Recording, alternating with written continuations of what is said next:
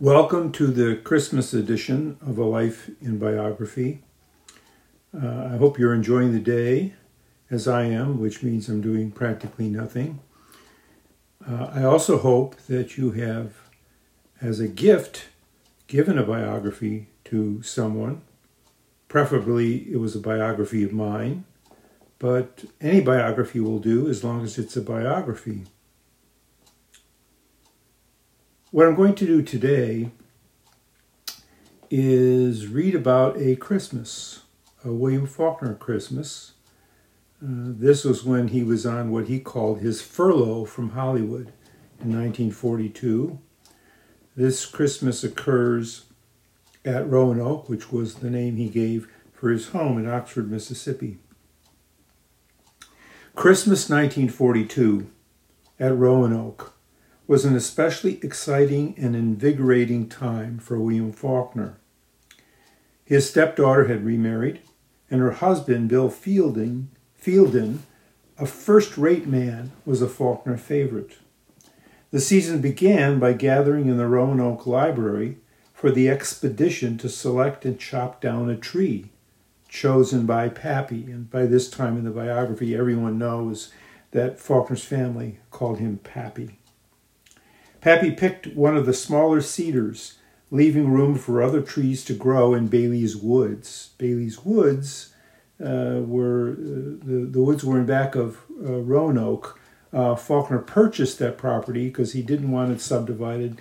He didn't want homes built there. He wanted to preserve really his childhood setting, the setting in which he had grown up in, which is, you know, what people often think about at Chris, Christmas with their family memories of childhood and other Christmases, of course.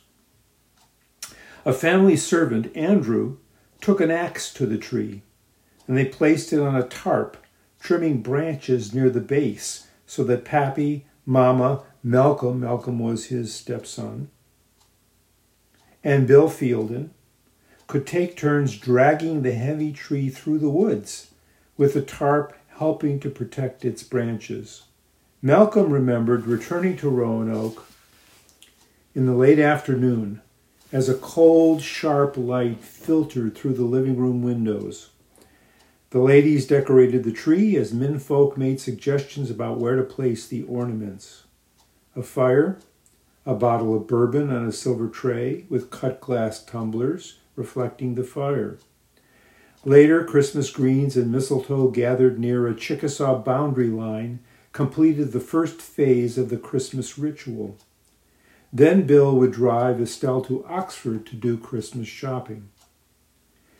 For the Christmas Eve banquet, another servant, Norfleet, would appear, bowing to Faulkner as he set a water pitcher on a tray next to the bourbon. Friends would stop by bearing gifts, eating from the buffet and drinking.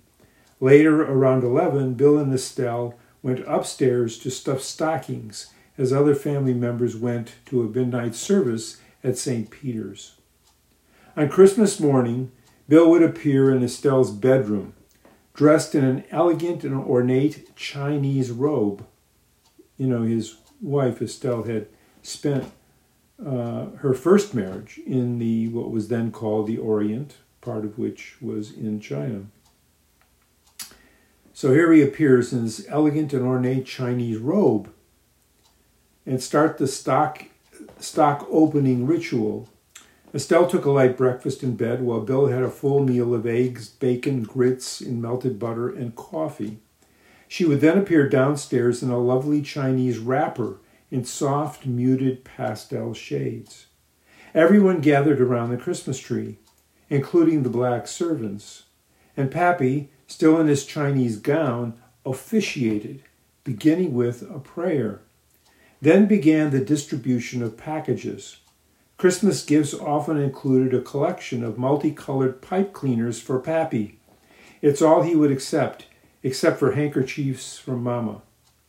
Colored members of the family, as Malcolm put it, I'm drawing on his memoir, went merrily off to the kitchen to open their gifts. There were pints of bourbon for our colored friends, Malcolm says. Who were they? Henry Jones, Wade Ward, and Wallace, who hunted with Faulkner, and of course, Andrew.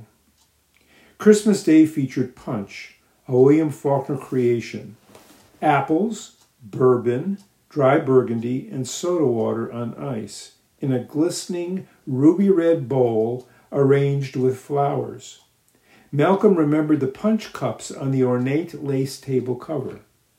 In scenes not out of place in Go Down Moses, black people came to call shouting Christmas gift and were given drinks and rides home for those who could no longer navigate.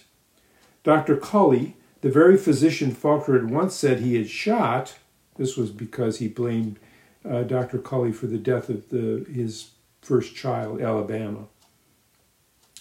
Uh, Dr. Culley came along with his surgical nurse who had often attended Faulkner after drinking bouts. So did Colonel Baker and his charming and vivacious wife, Kate, whom Dean Faulkner Wells later supposed had been her uncle's lover. Maud never showed up. That's Faulkner's mother. Family had to come to her. Faulkner would spend an hour on Christmas afternoon with her and then return home to dress in white tie and tails for dinner, preceded by drinks and toasts in the parlor. Then it was Estelle's turn to say, Billy, will you do the honors? Faulkner would stand at the head of a long table, covered with an elegant linen cloth, linen napkins, and lighted candelabra that cast uneven shadows on the polished silver. Children were given their own two tables as chairs were held as chairs were held for the ladies, and Faulkner graciously directed them to their seats. Then the white-coated, smiling Norfleet entered with a large platter of turkey and served the company. Faulkner would then taste the wine before walking around the table to fill glasses. Next came Boojak with a large bowl of rice, with Broadus just behind with a bowl of giblet gravy. For side dishes, broccoli with a cheese sauce, sliced buttered potatoes, and ham and broiled quail. Dessert began with Norfleet carrying ambrosia in a large cut glass bowl and setting it before Mama. This would occasion Faulkner's story, as Malcolm recalled it, of a friend with a cook who was asked if she would like to go to heaven when she died. Silent for a few, mo- few minutes, she smiled and said, No, sir, I don't believe I want to go to heaven because all I'll be doing there every day for eternity is getting up coconut for the white folks' ambrosia. Fruitcake and after dinner coffee, followed by cognac and deliciously patterned small brandy glasses, signaled the end of Christmas. And that signals the end of this reading from my biography of William Faulkner. Uh, you can see how much times have changed I wonder what you think of all this as you uh, arrange your own Christmas day. Happy holidays. Thanks for listening.